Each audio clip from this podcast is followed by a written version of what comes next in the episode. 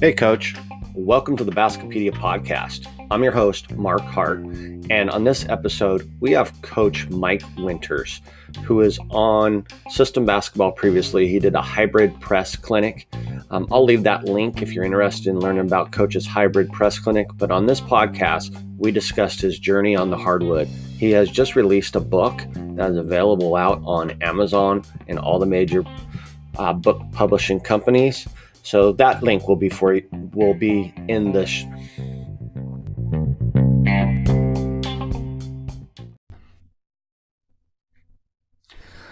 hey everybody, welcome to the Baskipedia podcast. I'm your host Marc Hart with System Basketball. Today I have Mike Wint- Winters of Harlem Huskies High School. Um, how are you doing today, Coach? How's everything where you're at? Hey, I'm doing great. We're still on summer vacation. Uh, life is good.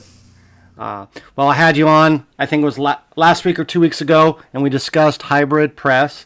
Um, today, uh, we're going to kind of dive into like your coaching philosophy and your journey because um, you have a book coming out. Um, do you want to let us know a little bit about uh, the book, why the book? Um, I mean, all of us have our journeys. I've, I've been coaching 24 years. You've been doing it longer, I think, than I have. Um, Five, yeah, 25. Why the book, Coach? Well, you know, it really started. I, I, first of all, I love helping young coaches. I mean, I started when I was really young. I was 20 years old and I was coaching freshman boys basketball. So I was, you know, five, six years older than the guys I was coaching. Um, and I just, you know, the, the pandemic was a big part of it when we're sitting there in November and there's no basketball practice and, and I've got all this free time. Um, just decided it was time to, to throw something together that just uh, was just a culmination of, of 25 plus years in, in the game and everything I learned and really everything I wish I knew, you know, 27 years ago when I started that journey. I've been coaching for 25, a couple years where I, where I didn't coach. Um, and, uh, you know, partly because I was burned out a little bit and, uh, and you know, you know a little bit about that and, and I think all coaches do. And, uh, maybe how to avoid that as well. So it, it really was about um, just the, you know the title is the journey, lessons from the hardwood, everything I've learned over 25 plus years, and um, just a kind of a, a culmination of of uh, how I've gotten to where I am. This is what I do. This is why I do it. This isn't necessarily the way you need to do it, and that's one of the things I love about the game is you and I can can take two. We can go 180 degrees the opposite direction in our approach, and you can be really good with your team, and I can be really good with my team, and that's what's so awesome about our game. And um, so you know, just just the opportunity to help coaches. Um, you know, some coaches are, are, all coaches are passionate about kids. I'm also passionate about coaches. I've been helped by some amazing people uh, along the way, and just kind of a pay it forward opportunity, and and uh, uh, just uh, just really excited to get it out there and, and uh, get, it, get it in people's hands, and, and hopefully start helping people. A big hot topic out there as coaches. Um, depending on who you listen to and, and, and, read on Twitter or whatever, people say players have changed. Um, I I'm on the belief that players have changed to an extent because there's more things that they can do compared to maybe when me or you played. There wasn't Twitter, there wasn't Instagram.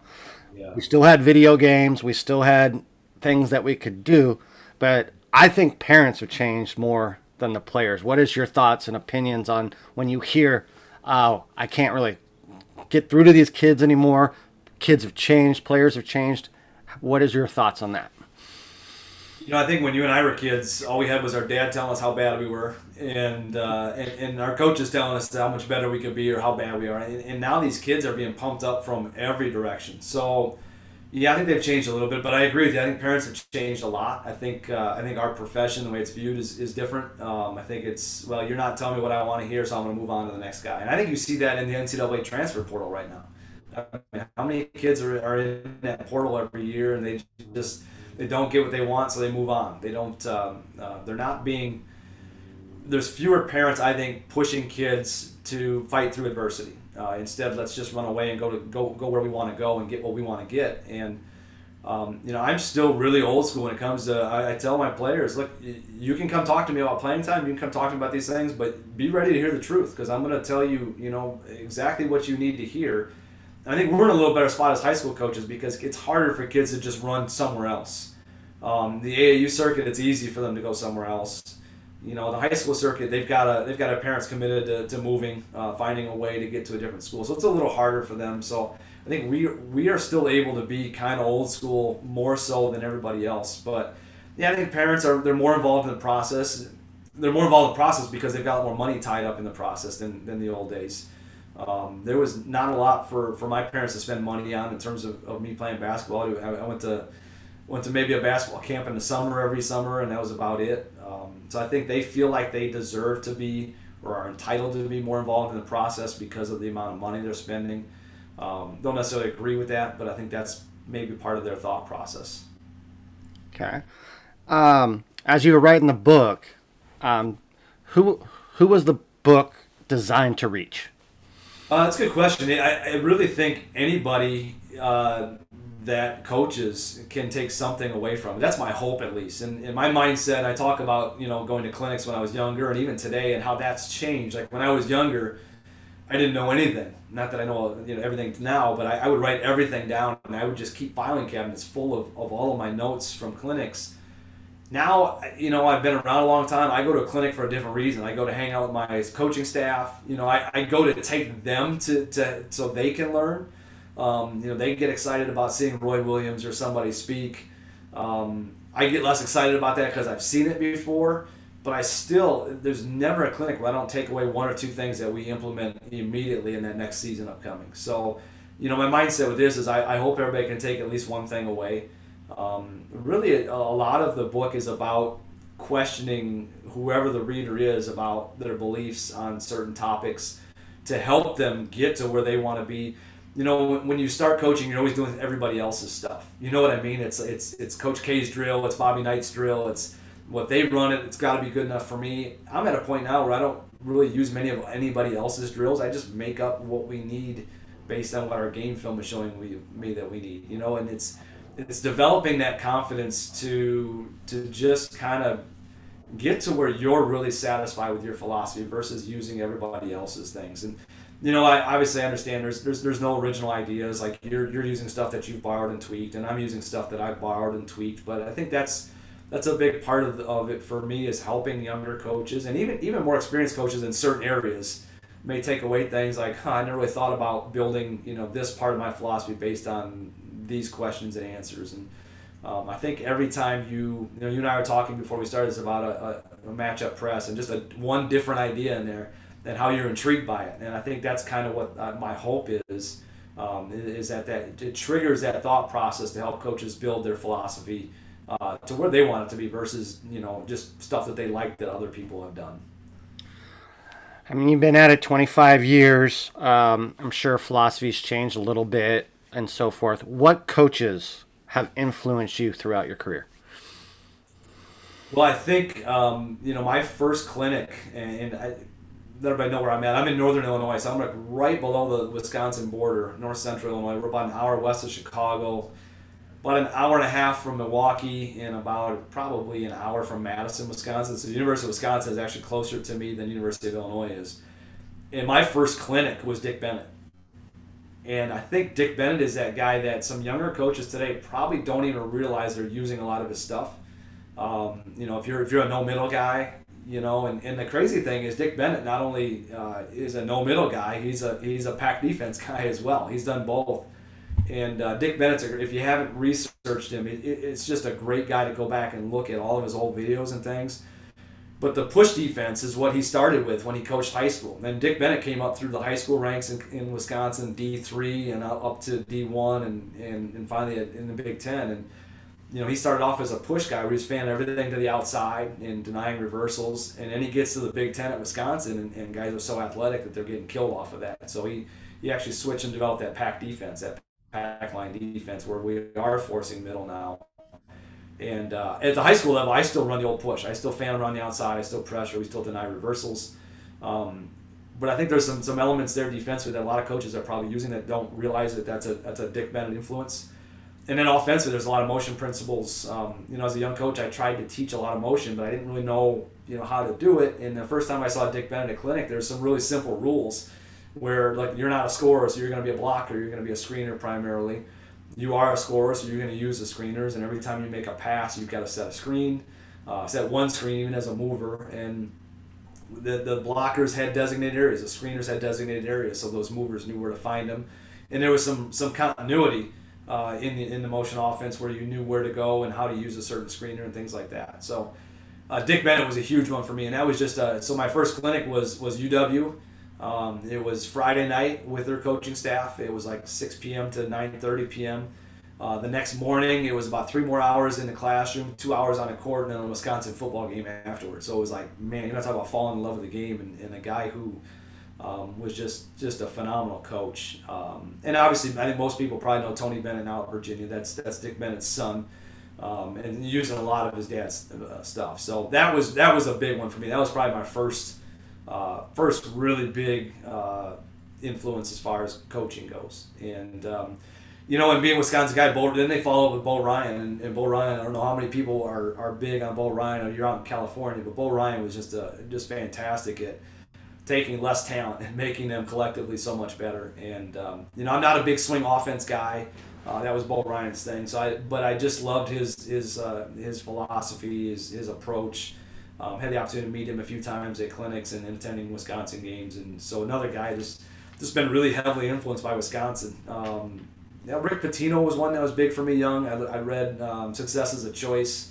Uh, that book had a, a, huge impact on me early on. Um, Pete Carril was a big one for me. The Smart Take from the Strong. Again, just reading uh, some of these books early on, and that's another thing I love, and the reason why I decided to write a book. I've just I've been influenced by in so many positive ways by so many great coaches and authors that. Uh, uh, I'm rereading it.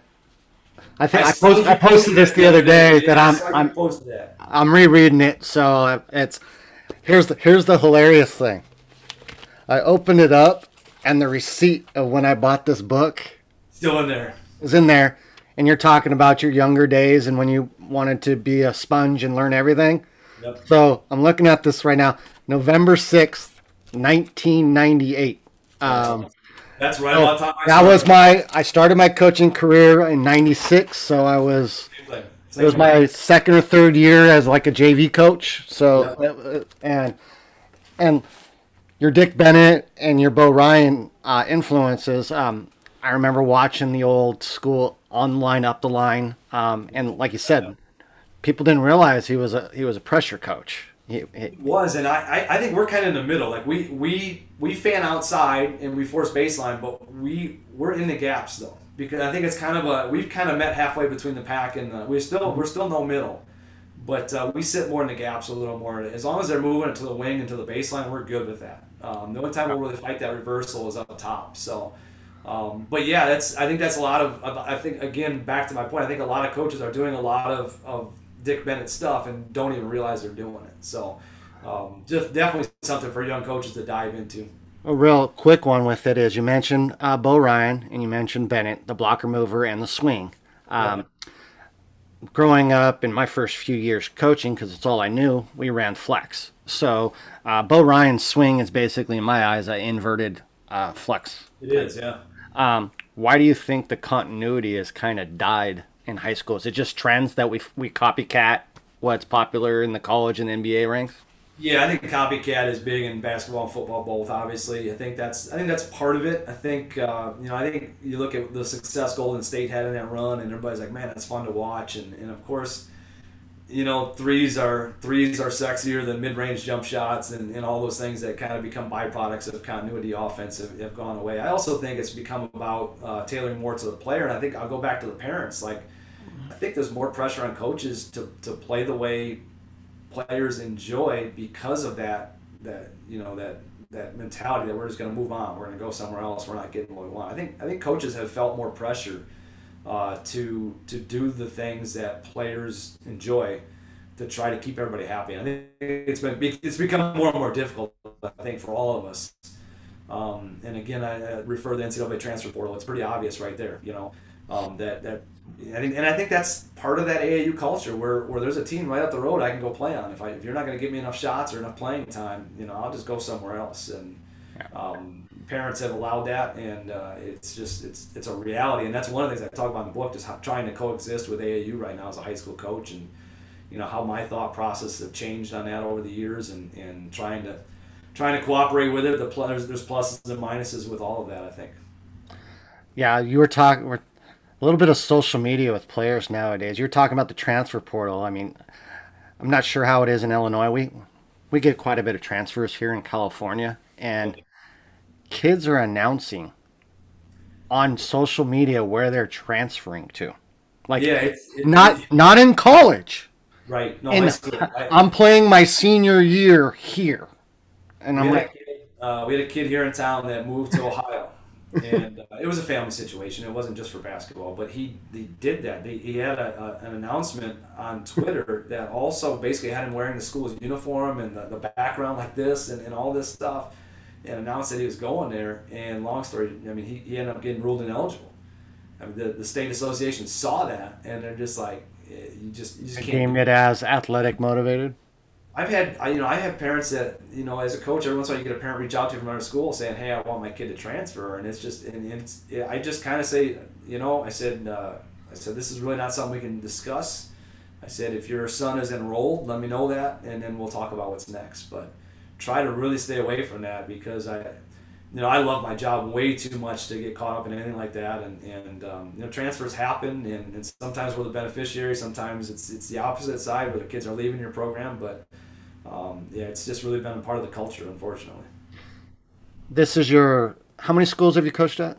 Varsity This, wise? this is my fifth. Yeah, this is my fifth different high school I've been at. Um, you know, and that's part of the journey too. Is in, in my situation, uh, my wife is also a teacher, so we've moved a couple times really uh, for a job. One one time it was for her, one time it was for me, where my teaching job kept getting eliminated. There's been, you know, anybody that's that's a teacher slash coach kind of has probably been through their share of that over the years, and um, you know, I've always kind of landed on my feet. It's always worked out where I've ended up at a, a better program than when I left. Um, but um, yeah, there's, it's been uh, there's been a few times we've had to pick up a move just just because of uh, where we lived or where my, my wife is an elementary art teacher. So in her case, you know, there's one job per school in a lot of in a lot of these cases. And, and we were living in Dixon, Illinois when I was coaching in Rock Falls, which is a pretty small area. And the school district decided to cut the elementary art program altogether. So we're in a kind of a rural area, not a real big town, and there's not many opportunities for her. So I left a great program in Rock Falls back in 2010 to come back to the Rockford area where we're from just because there's more opportunities, bigger school districts, bigger metropolitan area, and, and obviously more opportunities for an art teacher. So there's going to be things along the way, and it's you know everybody wants to settle in and be at that one spot for 30 years as a high school coach. That's kind of your dream, but it's it's tough to do these days. Um, so you've done it five different times. Um, do you have like a blueprint? Like year one, I want to do this, get this accomplished. Are you typically when you're taking over the programs? Has your experience been that they've had down years and you had to build them, or have you taken over programs that were already established? I think I've done both. Um, you know, I took over Rockford Jefferson uh, in 2004. The, my first head coaching job at Oregon High School, the teaching job was eliminated the first year. They had some huge deficits budget wise, and everybody in the district, three years or less, got let go. So I was moved on. I moved on back to my alma mater, actually. Rockford Jefferson's where I graduated from, and I had been an assistant there for seven years. It just happened to open up, and we had a ton of talent. I mean, just a, too much talent to the point where we, we cut probably our two or three best point guards because their attitudes were bad, their grades were bad. Um, was just too much talent. We had to kind of trim it back and focus on who we could really, who we thought we could really build around and win with. Um, and that was back in the, you know, in Illinois, Illinois used to have a, oh, it was a one class system until 1972. It became a two class system in 72. It stayed two class until 2007. I think it went to four classes. So back in, that was still the two class system. So in the big school, you had 375 schools starting your state tournament, you know, so you had to win eight games to win it. Um, so that group, we, we were able to take fourth in the state uh, back in the old two class system in Illinois. Um, so that team was was kind of ready to go. There, now culture wise, it was bad. We had no we had no uh, nothing to draw off of in the history. It was a fairly new school. The culture just hadn't been great, um, and uh, so talent wise, that one was ready to win. Culture wise, it wasn't. Um, then you, fast forward to a place like Boylan Catholic in, in Illinois, which was one of the best programs in the state for years and years, and when I took over, the talent was really down for Boylan, but you still had the opportunity to draw off all this incredible history and this culture and you know, so that rebuild was was a different rebuild, and, and, and now I'm at Harlem High School. I took over a school where my kids go, and Uh, Harlem has no tradition in terms of winning. Uh, we won a regional in year two in 2019, and that was the second one since like 1972 that they had won um, in a regionals. That's our first tournament in Illinois. So um, I, have had a little bit of everything. One of the things I, I always try to do, and I started this at Rock Falls. When I took over Rock Falls, it was a program where we had nine seniors returning. They had been a, a, a small school in the two class system. They were the biggest small school in the state for years, and the state dropped the cutoff by 15 students. The cutoff went from 750 to 735, and we were at 741. So they were moving up to the big schools, and the head coach left. And uh, I was at Jefferson still. I got my, my position got eliminated two years in a row. You know, we just come back from going to state, and I still don't have a teaching job again. And I'm like, my wife is already teaching in Dixon. So I applied at Rock Falls, and the guy's like, you know, the last guy left because we're going up a class. I'm like, yeah, I know. I've seen the film. We'll be fine. So they were a set play team, um, and one of the things that uh, that we did was, you know, they had so much tradition. They were a little little bit lost in in the, the fact their coach left, and they had to go compete in some big schools, and they weren't sure they could do it. And uh, the first day I met them, I just basically said, "Show me everything you guys run offensively." and I just had a, a legal pad. I said, I want to see everything. And uh, I just took notes and I just watched it. I'm like, I like that. I don't like that. I like that. I like that. And said, all right, we'll keep a lot of that stuff. And the kids are like, really? You're not going to just come in and change it all? I'm like, man, we're really good at it. You know, you guys are really good at it. We've got this thing established. You, and we, we had such a high IQ team most of the offense was the previous coach's offense. The kids were just they were so good at it. We had a seven footer, we had three shooters, we had a, a kid that was a um, he was a Pac-10 pitcher of the year um, in 2011. After he graduated, he went on. He was just a stud of an athlete. So, like, I'm just not going to rock the boat here. Let's just let's figure out what works. And uh, didn't mean I didn't add my own tweaks and things like that. But um, this one of the things I wrote about in the book. I said, you know, have an open mind when you take over a program because there might be some things they already do really well uh, that can give you a running start. So I think I've had a different approach everywhere. It's, it really is about analyze the situation. Uh, look at the history. Look at the players they have coming back. Look at look at the off the X's and O's. What are they doing well? What do they not do well? Interview the kids. Talk to the kids. Find out what they like. Um, I've never really been about we're going to win this way or we're going to win that way. I, I let my players dictate that. I've always been that way, and um, you know, as a result, I've run a lot of different things over the years, and um, you know, again, that's a big part of my belief is that we, there's a lot of ways to win high school games. It's it's a lot of it is about buying, getting kids to buy in and understand and believe, and uh, I think there's a lot of different ways to attack that. Well, that was leading into, and you touched on it, is how has the offensive philosophy and defensive philosophy changed from early on in your days to now? Uh, that's that's a lot of what I wrote about as well, and I, I try to explain this to coaches uh, throughout the book, and, and this is how I got from point A to point B. And I, I was a I was a Dick Bennett mover blocker guy. I was a motion guy early on. Um, I liked the unpredictability of it. Uh, I grew to where I hated the unpredictability of it. I wanted you know there's things that I liked that I, I, I that I saw that kids didn't always recognize right away.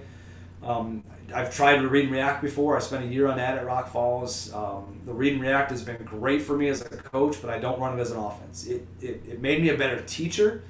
Um, I still do a lot of the breakdown drills as far as offensive stuff goes. I like the habits that they build. Again, I hate the fact that kids don't always see what I see, and we can't always take advantage of a matchup or a situation immediately like I want to take advantage of it. So I've evolved to, we'd run a ton of quick hit stuff. Um, and I think Rock Falls really influenced me on that. That's kind of what they're what they were doing at the time. Um, we'll run. We'll have by the end of the season, we'll have 30, 30 quick hitters in, and they're they're variations of a lot of the same stuff. You know, there'll be um, if I like our point guard situation, there'll be seven, eight different horns variations that we'll run. Um, you know, we still run some old school uh, uh, Dean Smith secondary Carolina break stuff. Um, uh, so there's there's a lot of that there, uh, but again, it's for me, it's an opportunity to okay, I see this. Let's run this quick hitter and see if we can get some action here in the low post or or find this uh, this this roll replace action um, and see what we get. But then it flows into those read and react principles and spacing and all that stuff. So I think the kids kids are okay with it because I'm in control for about 10 to 15 seconds. What I get out of it is I get I get great early movement. I'm guaranteed a certain number of screens, certain number of passes, certain number of ball reversals and then there's a little bit of a rhythm for them to kind of flow through after that and play. And um, I, I, have always been, I, I do give the kids this, and I always try to let the kids be in control. I think anything you can allow the kids to to feel like they're in control of, the more they're going to buy in. And off of our primary break, I've always been, uh, listen, fellas, if you can push the ball and swing the ball and get into attack mode, I'm just going to sit down and let you play. But when that early movement is stagnant, when it doesn't flow into any type of screening action or player movement action, I'm going to take control and I'm going to start calling sets. So I always put it in their hands. If you want to do this, it's yours. But understand if you if you don't do it well, I have to make sure that the ball still moves, that players still move, uh, that we've got good actions happening offensively. So I think from a philosophical standpoint, I just like giving kids things that they have control over. If it's bad, I'm not the bad guy because now I say, hey, look, you had the opportunity to do this, you're not doing it. We got a game to win. I got to take over and they and they understand. And uh, sometimes they do really well on their own. Sometimes they don't. They're kids. Um, one of the things I say in the book over and over again, the only thing I know for sure after 25 years is kids are unpredictable. You know, that's that's the only thing I know for sure. And um, so I, I like to have both aspects in. Defensively, I've always been a man-to-man guy. I, I try certain zones and I try to commit to them, and I just can't. I just, uh, um, you know, it's for me. It's doesn't mean we don't use it for two trips here and three trips here just to disrupt things in terms of rhythm, especially when we're playing a more talented team. But um, I've always been a man-to-man guy. I think there's a lot of things you can do even within man. I think some coaches change just because they like changing, which is fine. I think we can go to where we're gonna okay, we're gonna switch everything for a couple trips. All right, to me that's the equivalent of changing from man to a, a one-two-two zone or some kind of ball press or something. Um, and then you and I have talked a lot about the pressing situation. I used to be a, a, a run and jump guy. Um, I changed to a diamond press because I just wanted better control of trap areas. Um, again, I, I always go back. I talked about the unpredictability of things. Sometimes it's good, sometimes it's not good.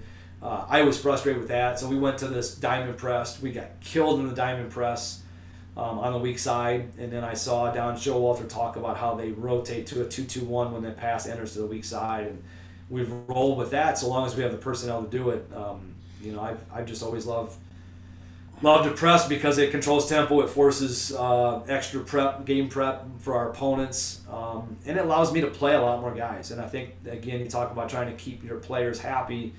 Um, you know, anytime if you have the ability to go ten deep, I think you need to find a system that allows you to do that. You know, you need to utilize all those guys and get them bought in. I also think the parents love that when they see a lot of kids going in and out unless it's your best player. You know, that's the one that's the one parent that's going to complain about that. But um, you know, here in Illinois, we play our, our limit is 31 regular season games. I think managing minutes is a big thing too. With our season's four months long, um, you know, so anytime you can implement a system where you're you're playing up tempo, it allows you to play more players. You also can manage minutes a little more as well. So I think all of that is factored in. That's that's a lot. It's a long answer, but um, you know, when you're old like you and I are, there's there's there's been a lot that's influenced it. It just uh, and again, that's part of what the book was about. Um, you know, just just giving younger coaches insight as to the process and how the process has evolved over 25 years. And you know, maybe somebody like you who's, who's done this for 25 years also can can say, you know, that's something I've never thought of. I think I'm going to try that, and that's that's kind of the whole motivation. We we've said that kids really haven't changed, but there is some aspects I think that have changed. Is throughout your career, and I don't know if it's changed. It has for me the last, I want to say over, I want to say probably the last seven, eight years when you're when you're deciding on your team yep. and roster sizes. I've noticed a trend in when you used to have about a 15 man roster and then you'd have a 12 man roster. I'm starting to see more 10 man rosters in high school and and kind of looking like an AAU type of situation where you don't have a lot because they have other options to do. Um, and they just don't. Wearing the Harlem uniform may not just be that important to them. They want to play. They don't want to just be the practice guy. They want to. So the pressing aspect, like you said, um, some of the other stuff I've done and messing around with, and people going to like a Grinnell style of, of basketball where everybody get you do shifts, five in, five out, press all over the floor, and you can get more participation. Um, is was that part of the reason why you went to pressing? Was so that you you were forced to play more players, or is it just you just feel it's a sound way of playing? Period.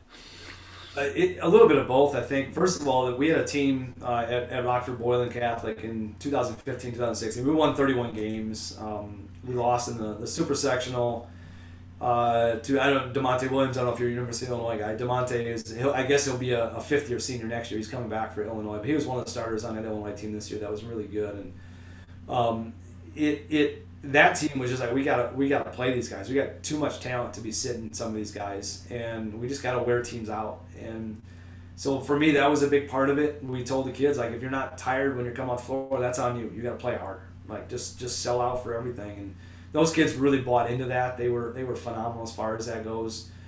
I don't the roster size thing. I I'm still uh, I'm still flexible on that every year. I still want to give kids the opportunity to participate. I hate cutting kids. I, I, I just, it's one of the hardest things. And I've never cut a kid on a list. I've always sat down face to face and, and had the discussion about this is, this is where we're going. This is why, um, you know, just, just trying to, eh, some kids, some kids have really told me over the years they respected that. Like you cut me, but, but you sat me down face to face and you talked to me about it because I do that face to face thing, maybe that's why it's harder for me to cut kids. Like I want to keep as many kids as possible. But I think you're right. I think there's I've been amazed how many kids when we gave them the opportunity, and I literally had a parent say to me once, "You should have cut him," and and I'm like, "Really? That you, you, you would have rather me just cut?" Well, yeah, because he's got other things he can do and this and that. I'm like, "Well, listen," I said, "I'm always trying to give him the opportunity." And they mentioned going to play rec ball. And this is a middle school coach, actually, a middle school parent a few years back, and on one of our seventh grade teams and like he could have played rec ball, and I'm like, well, you know that rec ball league you're talking about gets one practice a week for one hour, and they play one game a week. I said we're giving an opportunity to practice six days of practice or play games six days a week, and get better. I said you don't think that's better for him? Like, well, no, you should have just cut him. and I'm just like, I guess I'm always going to default to that. In my heart, I feel like I'm trying to give as many kids the opportunity to play, and I'm going to keep doing that. Uh, I'm still amazed how many people think that that's the wrong way to go, but uh, that's kind of who I am, and that's where I'm going to kind of stay on that roster size. Now, one thing we have that's changed is we have a JV level now. We've always had a true sophomore level. We had freshman, sophomore, and varsity. Oh, you had, you had four teams? You would, well, the JV games were just kind of like the varsity kids. It was like a varsity B game, and you would play everybody in your conference once. And it, it, in Illinois, it evolved to where we were lucky to get three or four of those games a year. So now uh, I actually made the push in our conference to change to JV because I'm like, I'm playing kids at the sophomore level who aren't even going to come try out as a, as a junior. I know they're not coming out. They've, they've said it. Um, and I've got juniors on my bench that aren't playing. So we finally last year for the first time had a JV level. So I have some some juniors that play both levels. So that's something we've got to watch really closely here as we go. We may keep fewer. Actually, we're still we got. I think last year we had 14 and three guys were playing both levels. So there were days where we'd send three guys maybe the day before a JV game to go practice exclusively with the JV. A lot of times we're practicing JV and varsity together now, which, which I've not done before. Um, but that's that's influencing the way we've kind of managed our roster a little bit as well. I think we're still learning how to do that. That's interesting. Majority of the schools here in California have three levels, and they call it freshman, JV, and varsity.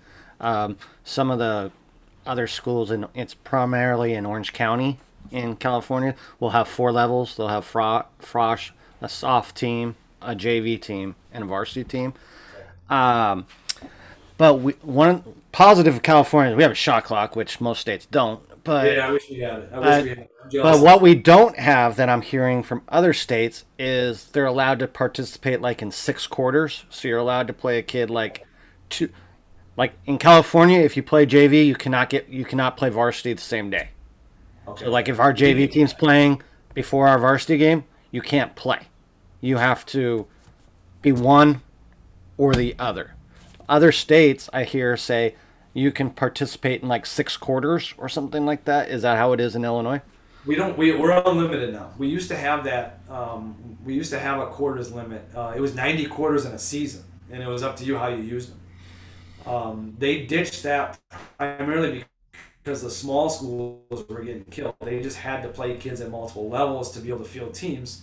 And so Illinois finally just said, you know, we're going to put it on you guys, and you guys manage it however. So we have no limitations as far as that goes.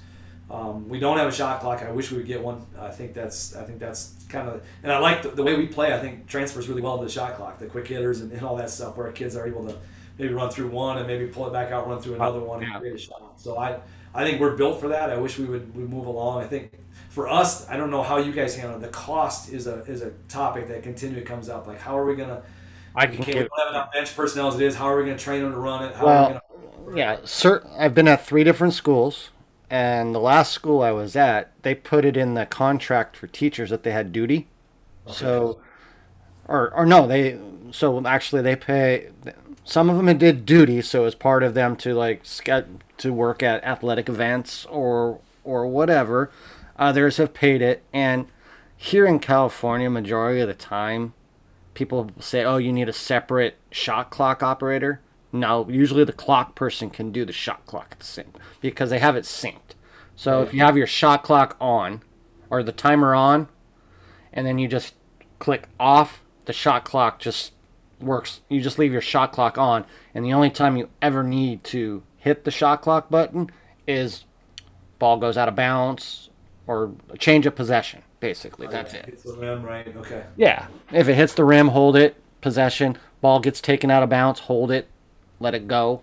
Shot clock. I mean, people are operating shot clocks in summer with kids on the clock, and I mean, I mean, there's people that it, it's it's a cop out. The cost thing. I mean, I think there's a fear there that, that it's not going to go smoothly and they just need to get over it, honestly. But I think that's kind of where it's at for us.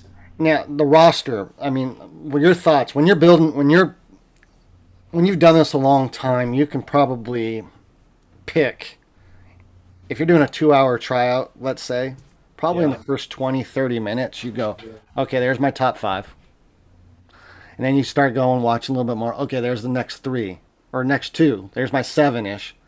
But the making and breaking of a team, in my opinion, is selecting your next five guys. Um, attitude wise, the kid that's willing to d- say, having that hard conversation, saying, the joke used to be you're a 2020 kid. Um, you're only going to play when we're up 20 or down 20. I'm not talking 20 points and 20 rebounds, guys. I'm talking, I'm talking, right, right. I'm talking scoreboard up 20, down 20, or uh, you're going to practice with us and give it all your off, all you can, but you're probably hardly going to get an opportunity unless the score is and can you handle that? And that typical situation, a player will tell you yes. A Yeah, I- parent, a parent may tell you yes, but what comes down to it later on down is who's the one that's going to make the complaint? Is it going to be the kid, or is it going to be the parent in your experience? It, it's it's always the parent. I mean, I shouldn't say always, but it's the kids are generally they understand their role. Uh, they they're okay with it. They're they're more about the journey, right? Yeah. Uh, than the parent. The parent's more about the results. The kid is more about the journey, and you know, that's a, again another aspect of the book was just kind of like as a coach, like telling young coaches, like, hey, you know, you think you're going to get together with these kids ten years down the line, you're going to talk about all these buzzer beaters and all these great accomplishments. They're going to talk about something in the locker room, something in a hotel room, something on a bus ride, something I did stupid as a coach where I made them run for a half hour straight. That's what they're going to talk about. So the kid is generally okay with it. You know, it's it's it's a conversation you should have had with him as a coach, obviously when it started. Um, I've got a kid that I just hired as an assistant coach now. He just graduated last year, and we hired I hired two of my former players from last year, and they were those types of kids. One was our starting point guard, but he was a, a three point, three assist type guy. He just ran the offense. Another kid was a kid that I, I, I almost didn't keep as a junior, and I told him flat out, I'm like, your basketball IQ needs to grow tremendously for you to see time even as a senior because you you just don't have the talent level that some of these other guys have.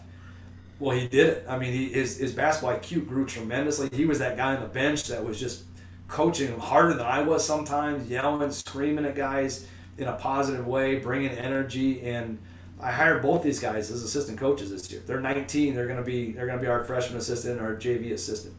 And um, those are the type of kids that if you can lay it on the line for them, this is what we need you. This is what you're gonna have to do. And you see them do it man, it's so so gratifying as a coach to, to see kids. And it's not anything I did. It's just a kid. Um, it's just a, a, a tribute to the kid's character and, and the fact that they just really want to be a part of something bigger than themselves. And um, yeah, that was a, a unique situation this year where I'm like, why don't we hire these guys? Like we got these two jobs that opened up. Why don't we hire these guys? They're, they show up to everything. They, they both want to be teachers and coaches. They've told me that, and um, you know, I and I was that kid. You know, I was exactly who they are. They're a year ahead of where I was at. I was an assistant varsity coach for one year when I was 19, turning 20, and um, you know, and just and loved every second of it. And, and you know, I see a lot of that in these two kids. So I, I think you know, yeah, back to your point, the parent is parents are more focused on the results. The kids are more focused on the journey, the process, uh, having fun, um, all those things, and, and that's something that's it, that's never going to be easy for a coach to handle. I think. Uh, um, you know, I think uh, your focus should be on the kids first and foremost. One of the things I think that um, you know, if you have if, if you're if, if you have time to do one-on-one meetings with the player and the parents, um, and you can start it individually and start with the parents and say, what do you want out of this, and then go meet with the kid and say, what do you want out of this, and then bring them together and say, you you can't you wouldn't believe how far apart you guys are and what you want to get out of this. I think that's a great way to bring light to the fact that parents, your kid does not want the same things out of this that you do necessarily. Sometimes they match up, you know, not always, but sometimes they match up. And I think that's a great way to start that conversation with the parents that you need to let the kid have his journey here. It, it's his process, it's his journey. This is what he tells me he wants. It's not the same, mom and dad, of what you say you want. And I think when you can, I think if you have the opportunity to do that and establish that right off the bat, I think it allows you to have that conversation a little more freely. I've always struggled with this situation, just and you've probably been in it, where you've had a kid that's fairly talented, and you may have thought that he could have played after high school, but he never really committed to yeah. to put it in, and mom or dad wanted it more than him. Right. And they made it known in the stands, or they made it made it tough on either the coach and the player in those situations, like saying you didn't do enough to help him, blah blah blah. How have you handled that situation? Well, I think I'm off the hook on that a little bit, just because the way the way the recruitment process has changed, nobody talks to me anymore. You know, it's rare that I talk to anybody because they're. I mean, and it's. It, there was a time where I was very involved in the process, and when I was back at Jefferson, we had we had two Division One post players who were six eight and six ten, and um, you know, phone was ringing off the hook nonstop, and and that was 2003 to 2005.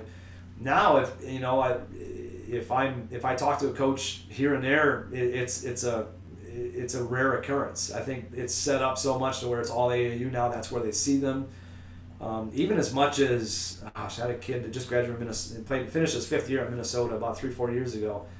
Uh, even when he was in high school, 2014, I was still talking to a lot of high school coaches, but now, or I'm sorry, a lot of college coaches, but now it's, it's a rare occurrence. If I don't reach out, you know, if I don't ask the kids, you know, who you're talking to, and then go reach out, I probably don't talk to them anymore. I just get bypassed in the process.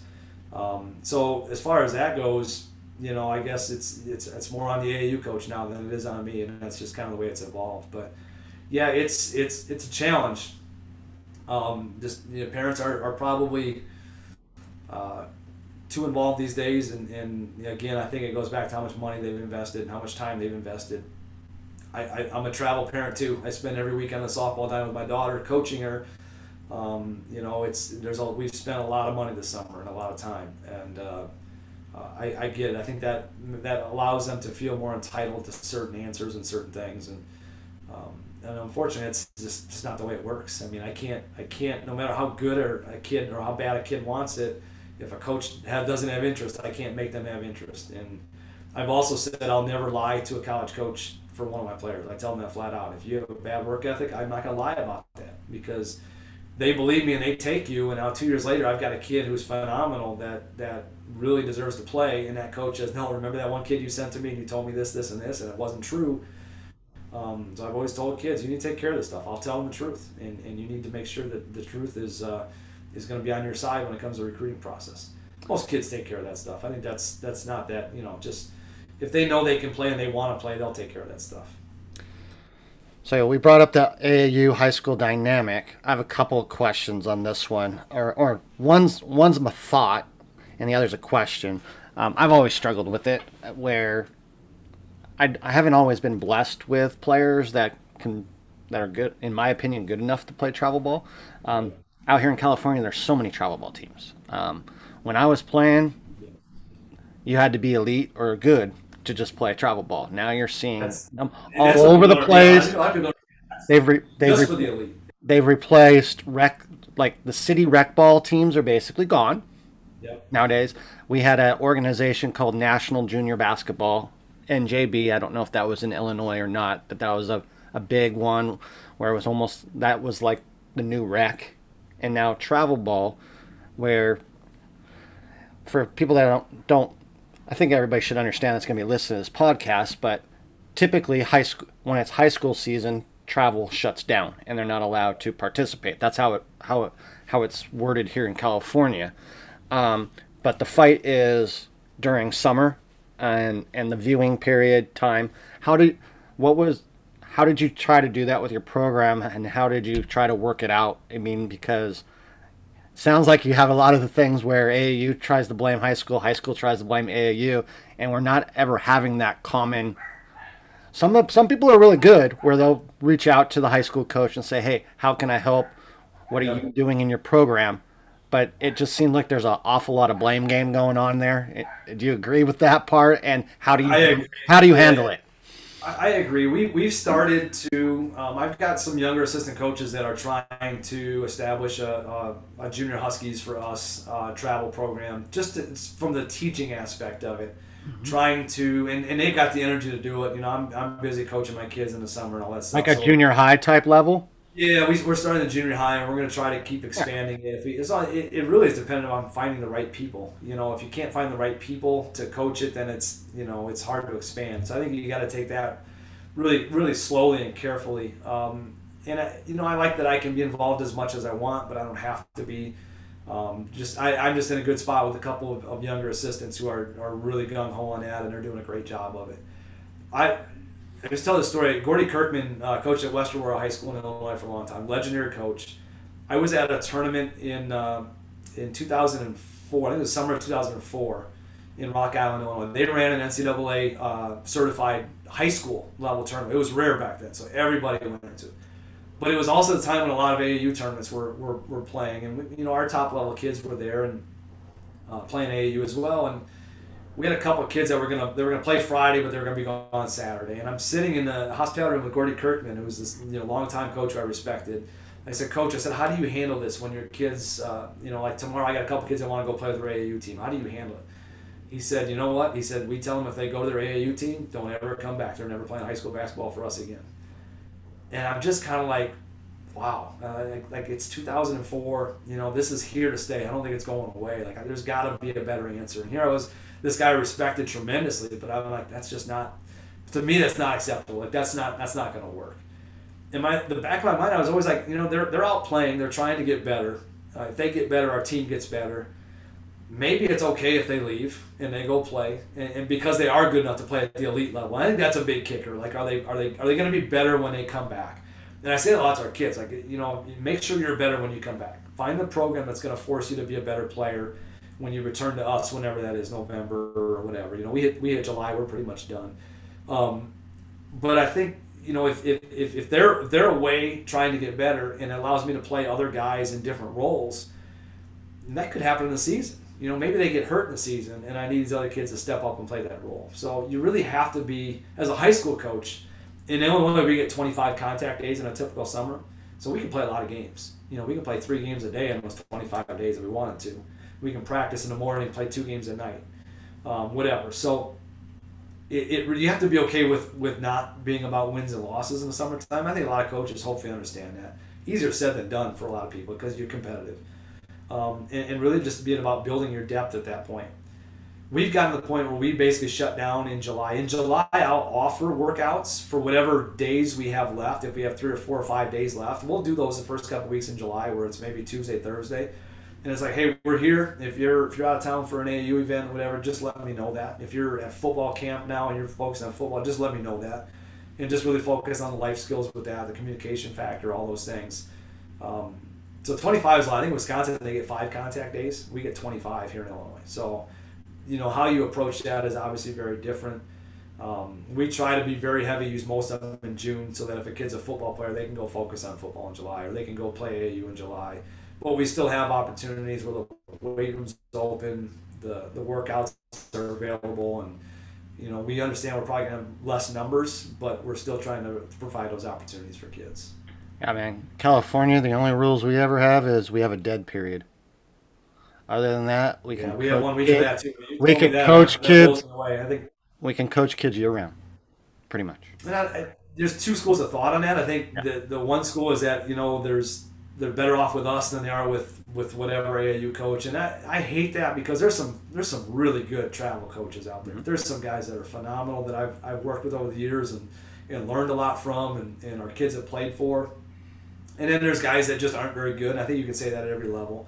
Um, that are, are taking money from people and, and promising things and, and replacing kids as soon as they, they find out there's a better player out there that's available and you know so it's there, there's there's I think all those components in it that make it a little bit trickier for us as high school coaches to navigate through.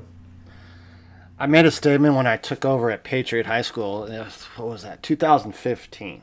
That I thought education based athletics are on its way out, and it's going to go more of a AAU model um, where maybe you're playing as Harlem Huskies, Yeah. but but you're not necessarily school sponsored, school funded because lots of school funding for athletics is going away. Um, I don't know about you, you you get an X amount of money sometimes for a budget. Mine was pretty much basketballs for the year, and every fourth year we were on a rotation to get new uniforms. So we were all summer ball, all fall ball, all spring ball was all fundraised or you had to sit your butt in the gym all day and host stuff so that your kids could play. So, what are your thoughts on? Do you ever see high schools going more to like a club, like a European model, if you will, where it's Yeah, yeah, yeah. I've had some kids, some exchange students that have taught taught me through that, talked me through that stuff too, and I know exactly what you're talking about. I my first hope is I just I hope not. I mean, I just I fear that a little bit with NCAA too, with uh, with some of these leagues trying to pop up and, and pay, uh, you know, pay kids straight out of high school to play, and I don't know if those leagues will ever get off the ground or not. So I, I fear this not just at the high school level, because I just love college basketball. Like man, the, the one year with no NCAA tournament, I was dying. Like I just, I, I live for it. I, I think it's the greatest, greatest sporting event there is. And I, I, I guess I've, I haven't really allowed myself to think that it's a possibility at the high school level either because I, again, I was a kid. You know, my dad had me in a high school gym when I was three, four years old.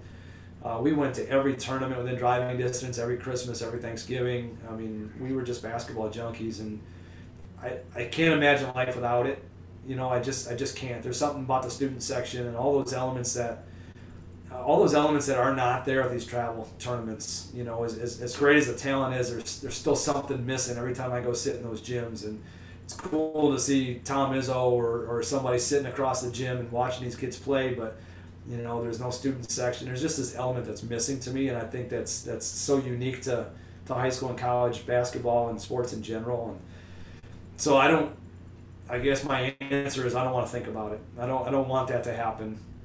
Um, I, I do know funding is always going to be an issue, but I think it always has been an issue. and We've always figured it out. Um, so I, I just, I, I guess I hope that continues to be the case. That's just something that just come my head on this while we're talking hoop here. Um, interesting thing, I saw a tweet from uh, Fran Fraschilla.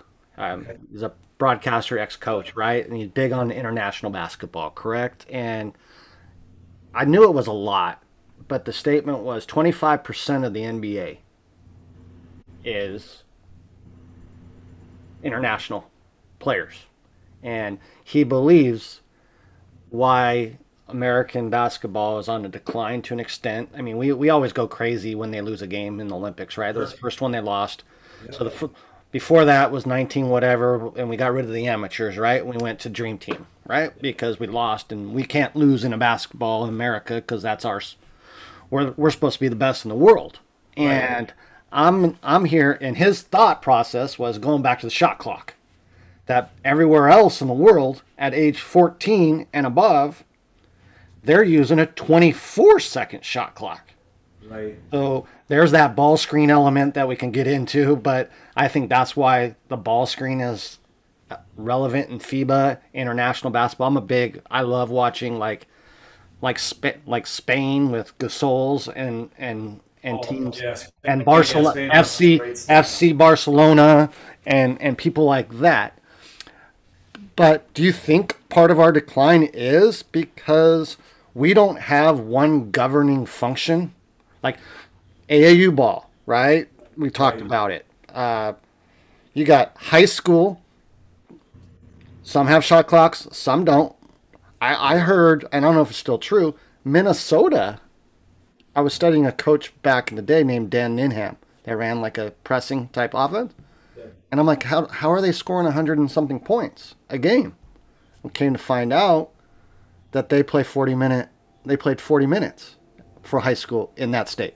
I Yeah, so like- Wisconsin, and Wisconsin went to 18 minute halves, so we're still Okay. in eight minute. We're still in eight minute quarters, but they're getting that extra extra couple minutes, and and um, yeah, I think there's. I, I I agree. I think the NFHS has just not not brought it all together, even at the high school level. Let alone you're talking about. Let's let's let's let's kind of link up everything. like US can like let's just say throw USA basketball. I mean, you mentioned Don Showalter, great guy. Uh, he's a high school coach. He was a high school coach, and now he just is a works for USA basketball. And I forget what level is he like. I think he's 16. 19U maybe. Oh, is he that? I don't. I'm not sure what level he's at, but Yeah. do you think somebody needs to like either it be NBA junior basketball that that's out there in some communities too somebody or will it never happen because there's too many too much money I don't think I don't, I I don't see it ever happening. I just don't. I think there's I think you nailed it. There's there's money everywhere, and and everybody wants to keep it. And I think people still I think people still fear change a lot in this country when it comes to you know just everything. I mean uh, it's it's um, I think we're we want to hold on to tradition. I'm a I'm torn on this because I'm a traditionalist. I love the fact that I can come in with a team with way less talent than you and hold the ball and keep it close and give my guys a chance and keep fans in my gym interested. Um, in that same game, I know if there's if there's 24 second shot clock and we're flying up and down the court, you're going to bury me. So I like that there's still that there's still that possibility in high school basketball. Um, I think the true, you know, in the NCAA tournament, we get so excited about a 15 seed beating a two seed, right? It's like the greatest upset ever, and this and that. That happens in high school gyms every Friday and Saturday night. Um, that type of upset happens, and it's, it's it's there's just it's just more possible because the the variation in talent, along combined with the, the fact that that I can play a slower game. That's my right to be able to do that.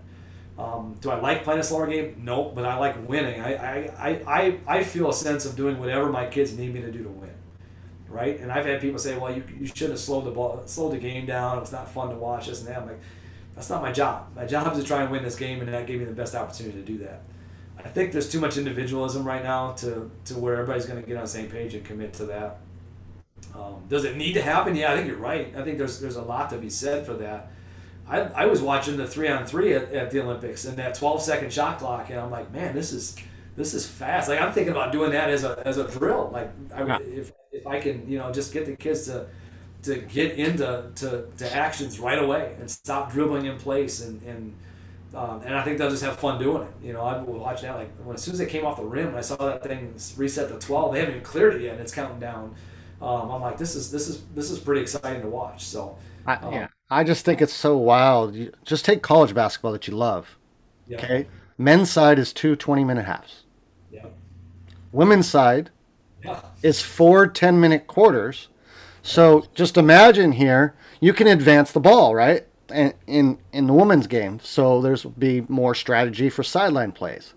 So if they had that in the men's game, you wouldn't have had the the what 35 foot throw in from the guy from Gonzaga to beat UCLA because once UCLA scored, most coaches would all they would have called timeout and said, "Let's advance it."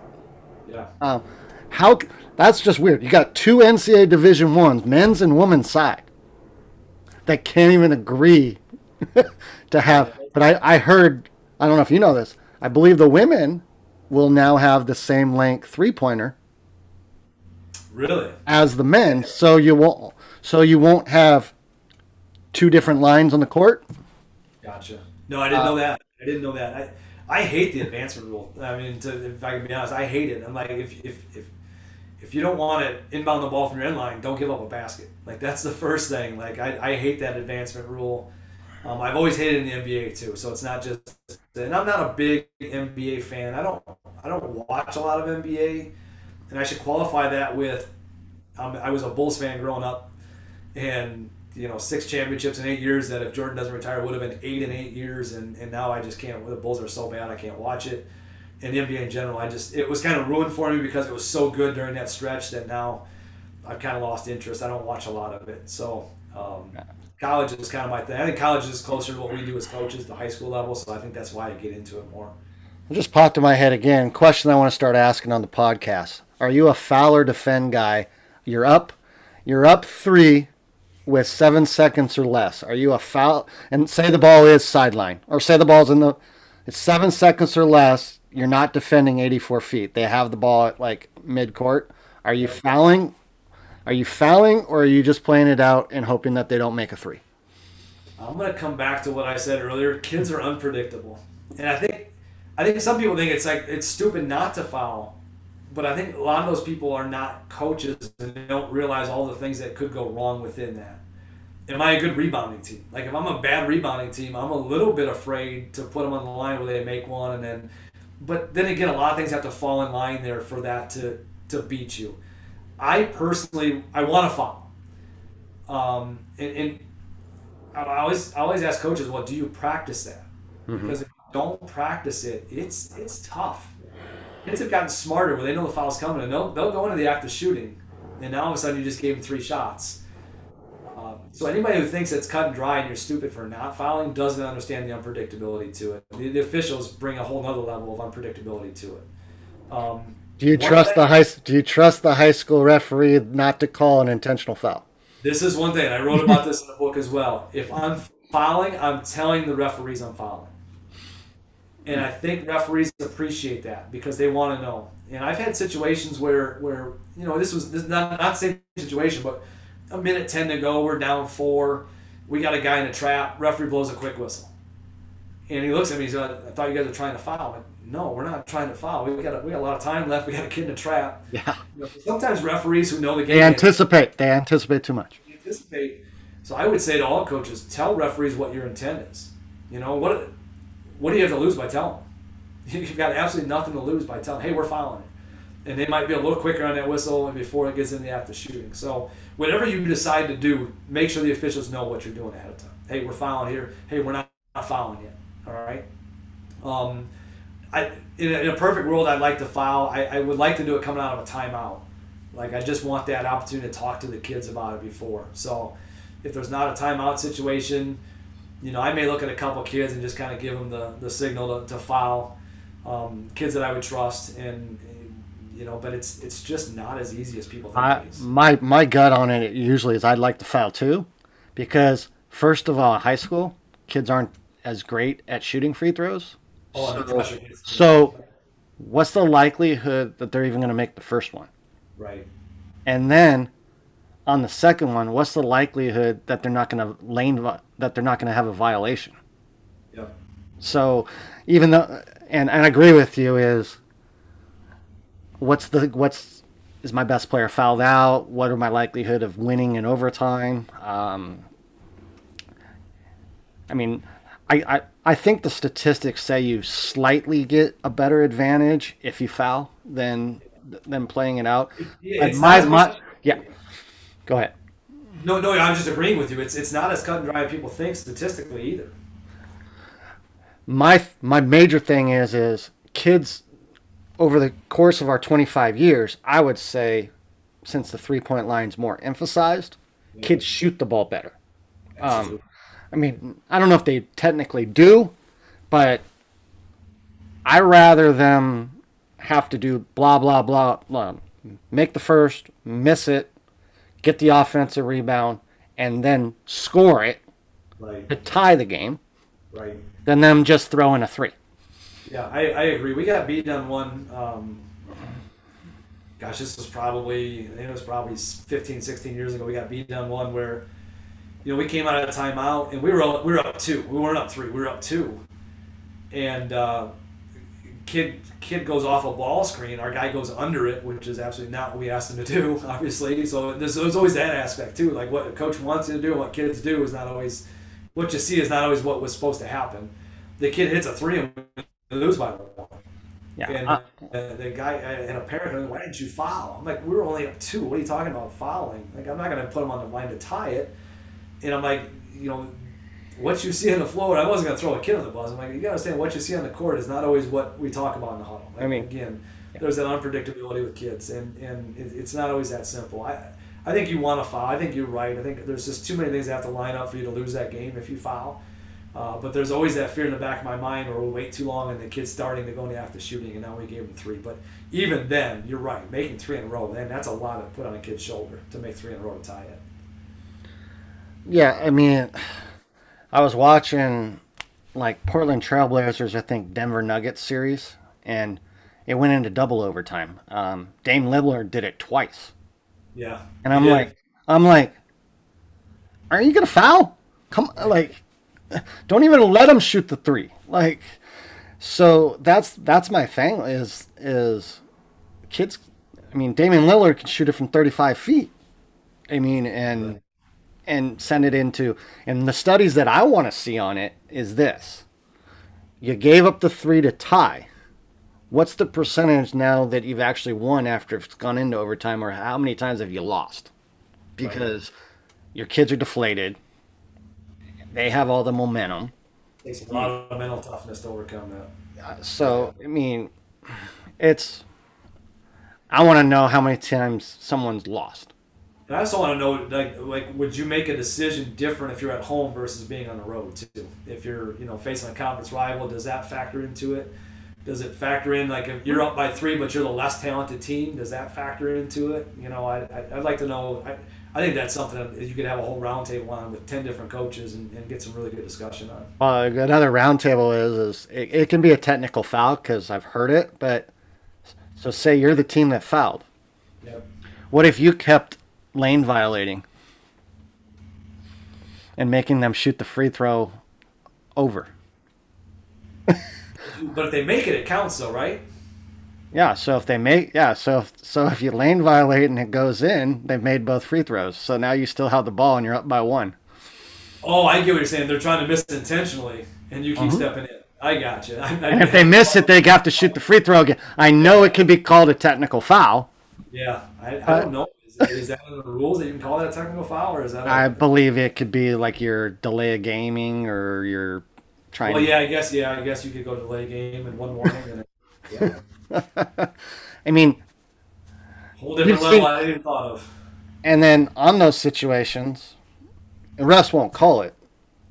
But on that missed shot, there's a whole lot of lane violations occurring on both teams. Usually, yeah, yeah. Because the one that cracks me up on free throws is you shoot an air ball, right? Kid shoots an air ball, and they're they're back until they changed the rules. We had the rule for a while. You had to wait till the ball hit the rim, Right. and you got all these kids standing in the lane, Yeah. blocking out, and the ball didn't hit the rim, Right. and they call a violation on the shooter. Yeah. Well, you got four kids in the lane too. Right. Yeah, So- that old rule. Yeah. So glad they got rid of that, where you had to wait till it hit the rim. Um, Mount Rushmore, uh, coaching. Um, who who would be your top four coaches of all time that for you? Again, I, I- I don't know that I look at it the same way. I'm looking at guys that I've I've just taken away so much from that I appreciate. So for me, I may be looking at this a little bit differently, but I've already talked about I think all four of them. For me, you know, early on it was it was Dick Bennett number one. Um, Bo Ryan was right there when he replaced Dick Bennett at Wisconsin.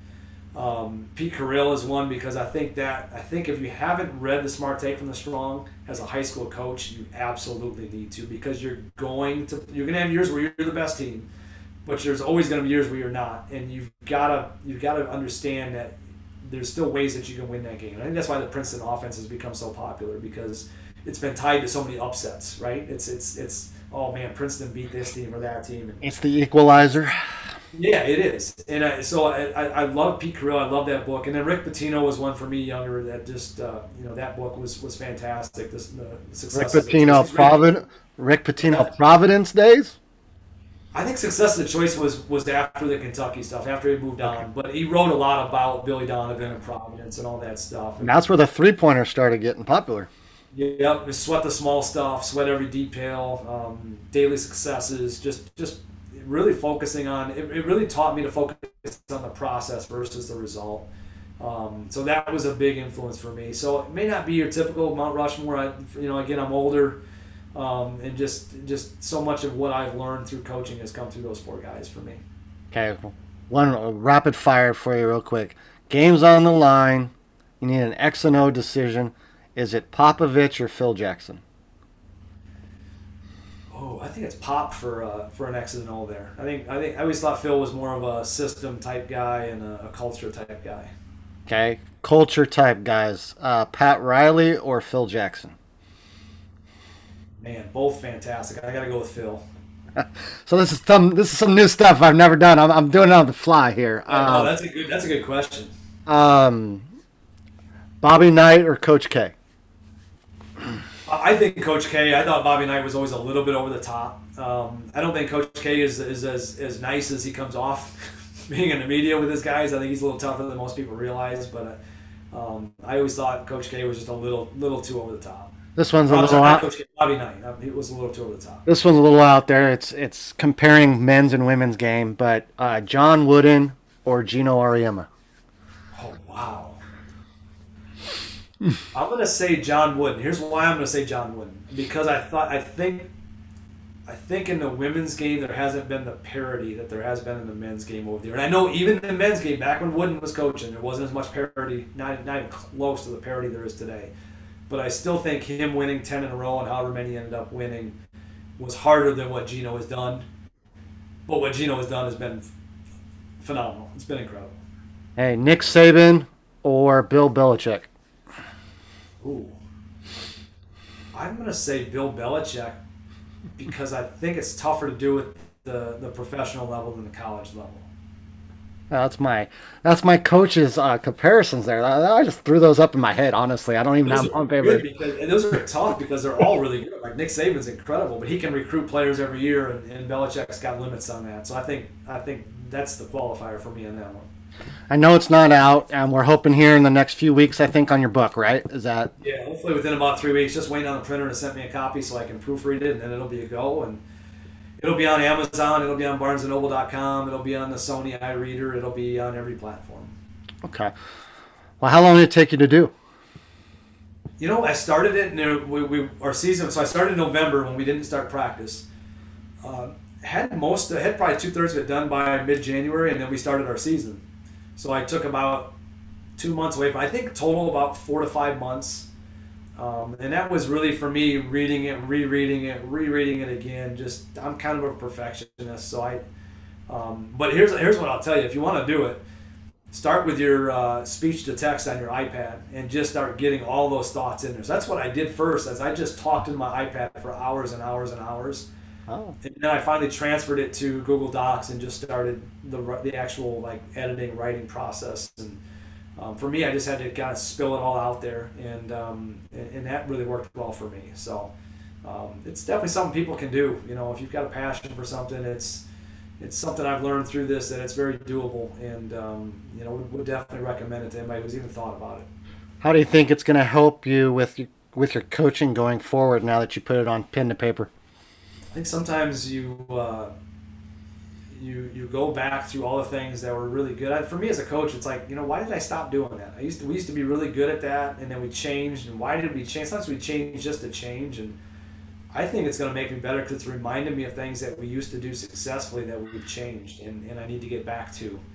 Um, so on a personal level, it's it's kind of like you know in, in, in 25 years we've done a lot of things right. We have we've done a lot of things wrong and we can learn from both of them. And uh, for me, it's like, yeah, you know, I, I don't know why I stopped doing it. Like, yeah, sometimes you find something new and you change just to change. And um, so for me, I think I'll go back to some things that, that were really good for me throughout the process and, and kind of uh, just start doing them again. Could be a drill, could be a, an offensive, defensive concept, anything. Well, let's leave with this. Um, I'm sure we might have some younger coaches that are going to be listening on this. What piece of advice would you give to them on their coaching journey? Uh, enjoy the process and, and, and, don't focus so much on the results. Um, the, the process for me has been amazing. Um, looking back on it, we, we, we're too results oriented in our profession. Um, I've had kids that I, one of the things I, I wrote about, I said, I wish, I wish when I was younger, I would have told kids I loved them more, you know, that I appreciated them more. I was a really young head coach, and I think for me, I went the opposite way. I tried to to, to keep them intimidated and, and, and not be really close with them. And I think when I was younger, I was told you couldn't be really close with your players, like you can't be friends with them. And I I found nothing nothing further from the truth than that. Um, I've been able to develop some really close relationships with kids and, and separate the, the on the court, off the court stuff. And I think, you know, for, for every win uh, that you remember, there's 25 stories you'll remember about just times you guys did something, you laughed, or, or you overcame something. And it's not anything anybody else will remember but you and a group of, of 12 guys that hopefully you get really close with throughout the process. Well, that was, this was awesome. Really enjoyed it. I appreciate you coming on. Uh, Mike Winters, not sure when this airs, but his book's coming out.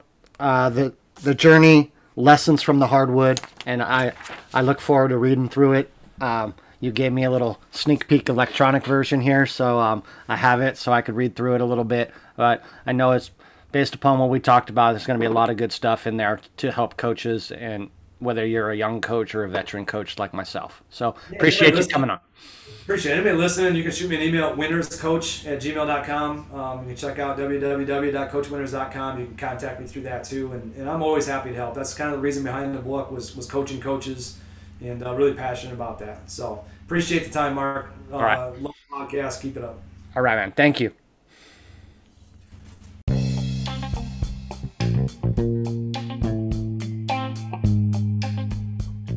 Hey, Coach.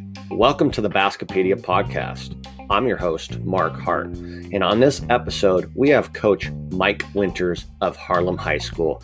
Coach just recently released a book on his journey on the hardwood. So, so when we recorded this podcast, we discussed his journey and why the book. So stay tuned.